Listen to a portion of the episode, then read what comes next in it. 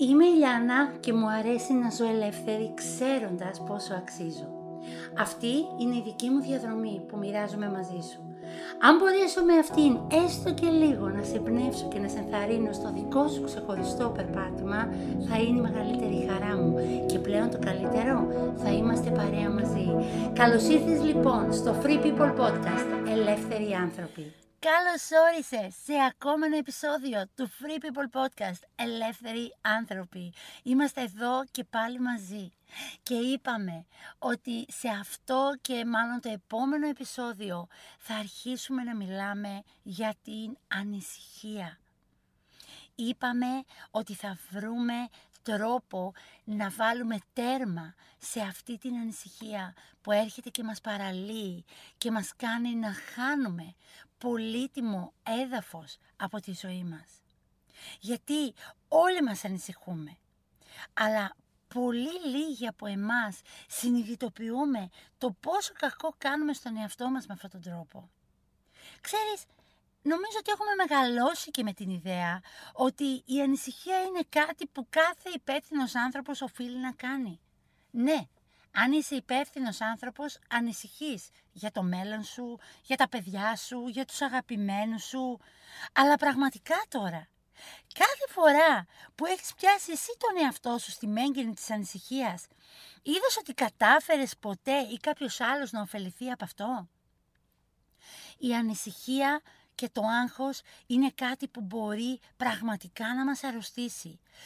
Όχι να μας βοηθήσει, αλλά να μας αφήσει καταρακωμένους και πραγματικά άρρωστους στο φυσικό μας σώμα. Γιατί; Γιατί για μένα η ανασυχία είναι φόβος.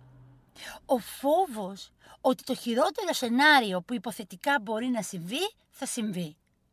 Και ποιος άνθρωπος πες μου κάτω από φόβο μπορεί να λειτουργήσει λογικά και σωστά και να βρει μια λύση ή να έχει την ψυχραιμία να αντιμετωπίσει κάτι σωστά. Όχι. Ο φόβος αυτό που κάνει είναι να μας παραλύει. Είναι να μας προκαλεί να ενεργήσουμε απερίσκεπτα και πάντα πάνω στο αίσθημα της επιβίωσης.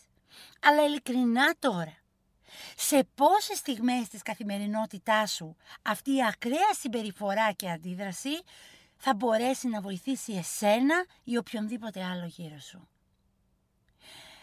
Αλήθεια, αν κάτσεις και το σκεφτείς λίγο παραπάνω, θα δεις ότι η ρίζα κάθε φόβου, η πηγή κάθε φόβου, έρχεται από τον ίστατο φόβο όλων, που είναι ο θάνατος.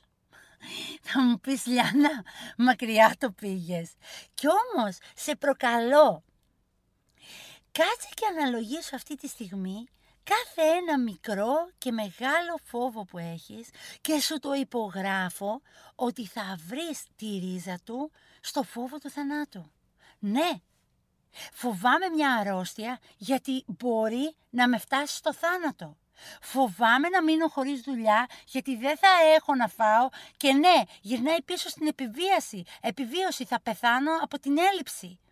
Φοβάμαι τους άλλους ανθρώπους, τι θα σκεφτούν για μένα, τι θα πούν για μένα, γιατί αυτό μπορεί να με οδηγήσει σε απόρριψη, σε απομόνωση και ίσως τελειωτικά και ακραία στο θάνατο. Έτσι είναι. Ακραίο, ναι. Τραβηγμένο, πολύ. Αλλά αν είσαι ειλικρινής, κάθε φόβος που έχεις θα δεις ότι πηγάζει πάντα και καταλήγει εκεί. Και η ανησυχία είναι ένα πολύ λογικό συνέστημα όταν πιστεύεις ότι το χειρότερο σενάριο που υποθετικά μπορεί να συμβεί, θα συμβεί. Και, και πώς μπορείς να το ξεπεράσεις αυτό; Πώς μπορείς να ξεπεράσεις το ότι ναι, μπορεί να πεθάνω. Όλα τα άλλα περιτά.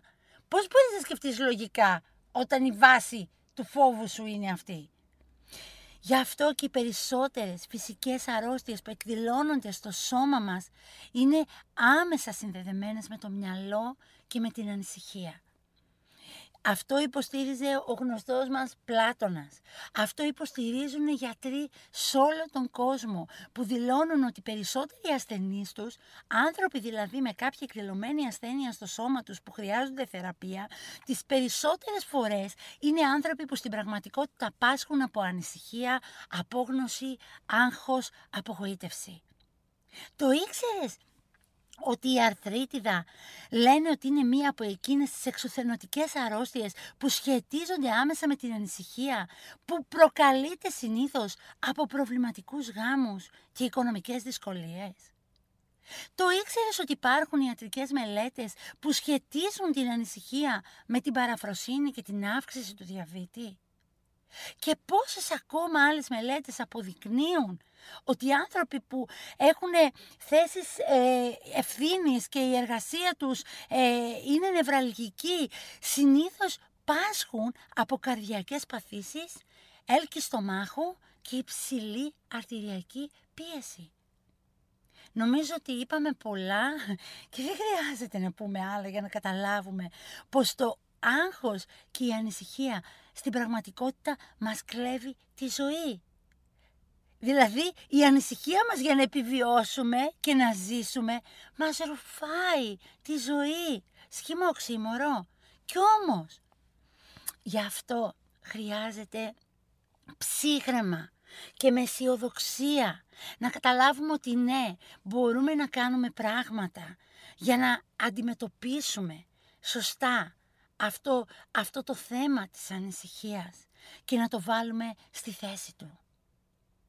Κάποια πράγματα που διάβασα και με βοήθησαν πολύ και θα τα μοιραστώ μαζί σας είναι ότι συνήθως η ακαταστασία και η σύγχυση που επικρατεί γύρω από ένα πρόβλημα ή μια κατάσταση είναι αυτό που στην ουσία μας προκαλεί την περισσότερη ανησυχία.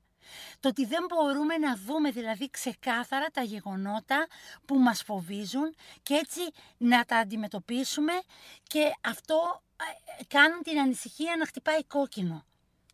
Πώς θα ένιωθες αν κάποιος σήμερα σου έλεγε ότι αύριο θα σε συλλάβουν και θα σε κλείσουν σε ένα θάλαμο βασανιστήριο. θα ανησυχούσες; Ε, βέβαια. Αλλά πώς μπορείς να αντιμετωπίσεις αυτή την ανησυχία; Αυτό θέλουμε να δούμε. Η σύγχυση λένε ότι είναι η κύρια αιτία της ανησυχίας. Γιατί; Γιατί ελάχιστοι είμαστε αυτοί που όταν ανησυχούμε παίρνουμε το χρόνο να αναλύσουμε τα γεγονότα, να βρούμε δηλαδή την ουσία μιας κατάστασης που μας προκαλεί ανησυχία.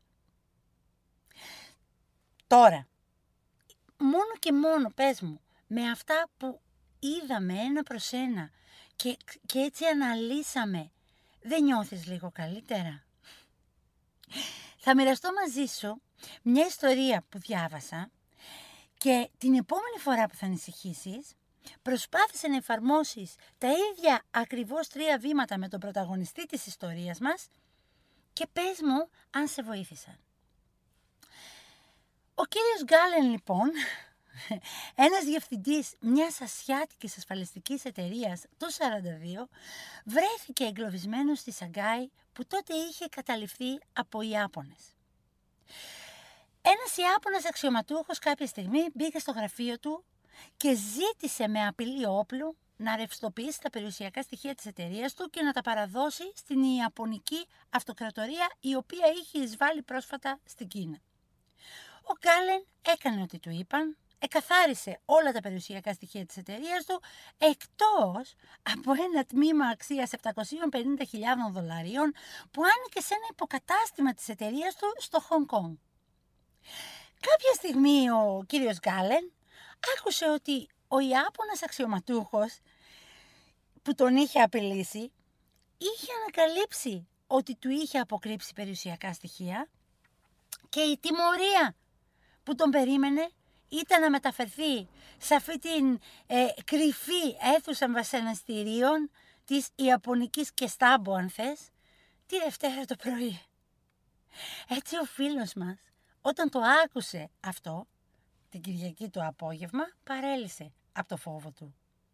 Αλλά ανασύνταξε λέει τον εαυτό του και έκανε ό,τι πάντα έκανε όταν ανησυχεί. Ακολούθησε τα παρακάτω τρία βήματα. Πρώτα, φρόντισε να μάθεις τα πραγματικά γεγονότα που σε κάνουν να ανησυχείς. Δηλαδή, στην προκειμένη εδώ ο φίλος μας πήγε στη γραφομηχανή του και έγραψε «Γιατί ανησυχώ» Δηλαδή, τι ήταν αυτό που τον ανησυχούσε ουσιαστικά; Και η απάντηση ήταν ότι το πρωί θα βασανιστεί μέχρι θανάτου. Δεύτερον, ανάλυσε αυτά τα γεγονότα, δηλαδή ο κύριος Γκάλεν εδώ έγραψε τι μπορώ να κάνω γι' αυτό; Και από κάτω έγραψε όλες τις διάφορες επιλογές που μπορούσε να σκεφτεί ότι έχει στην προκειμένη περίπτωση. Όπως να φύγει, να το σκάσει, που και πάλι μπορούσαν να τον βρούνε κάποια στιγμή και να τον γυρίσουν πίσω. Ή να προσπαθήσει να δικαιολογήσει τον εαυτό του στον Ιάπωνα αξιωματούχο και ίσως τη γλιτώσει. Ε, αλλά και πάλι αυτό δεν ήταν και πολύ, ε, δεν του φαινόταν και πολύ εύκολο. Ή να ενεργήσει σαν να μην συνέβη απολύτως τίποτα. Τρίτον, πάρε μια απόφαση για το τι πρόκειται να κάνεις και μείνε σταθερός σε αυτήν. Εδώ ο φίλος μας σε αυτή την ιστορία αποφάσισε ότι η καλύτερη επιλογή που είχε από αυτές που μάζεψε ήταν να πάει την επόμενη μέρα στο γραφείο του και να κάνει σαν να μην είχε συμβεί απολύτως τίποτα. Και αυτό ακριβώς έκανε. Και αυτό ακριβώς συνέβη. Τίποτα απολύτως. Όταν τον συνάντησε ο Ιάπωνας αξιωματούχος, τον κοίταξε όπως κάθε πρωί και δεν ξανασχολήθηκε με το θέμα του παραπάνω. Έτσι βλέπεις ότι το να αναλύεις προσεκτικά πολλές φορές τους λόγους της ανησυχίας σου μπορεί ακόμα και να σου σώσει τη ζωή. Αλλά είναι πολύ σημαντικό. Μόλις αποφασίσεις για το πώς θα κινηθείς σε μία κατάσταση, να κάνεις ακριβώς αυτό και να μην ξανακοιτάξεις πίσω. Έχεις βρει τον εαυτό σου ποτέ σε αυτή τη θέση να αποφασίζεις κάτι για ένα θέμα και μετά να συνεχίσεις να το πιλατεύεις στο μυαλό σου και να ξαναμπερδεύεσαι από την αρχή. Η Αγία Γραφή το λέει έτσι και μου αρέσει πολύ. Δίγνωμος άνθρωπος, ακατάστατος σε όλους τους δρόμους του.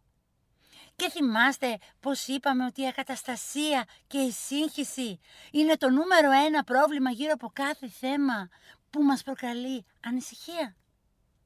Γι' αυτό μην το κάνεις αυτό. Όταν προκύπτει κάτι που σου προκαλεί ανησυχία, είπαμε πρώτα ξεκινάμε αναλύοντας τα γεγονότα.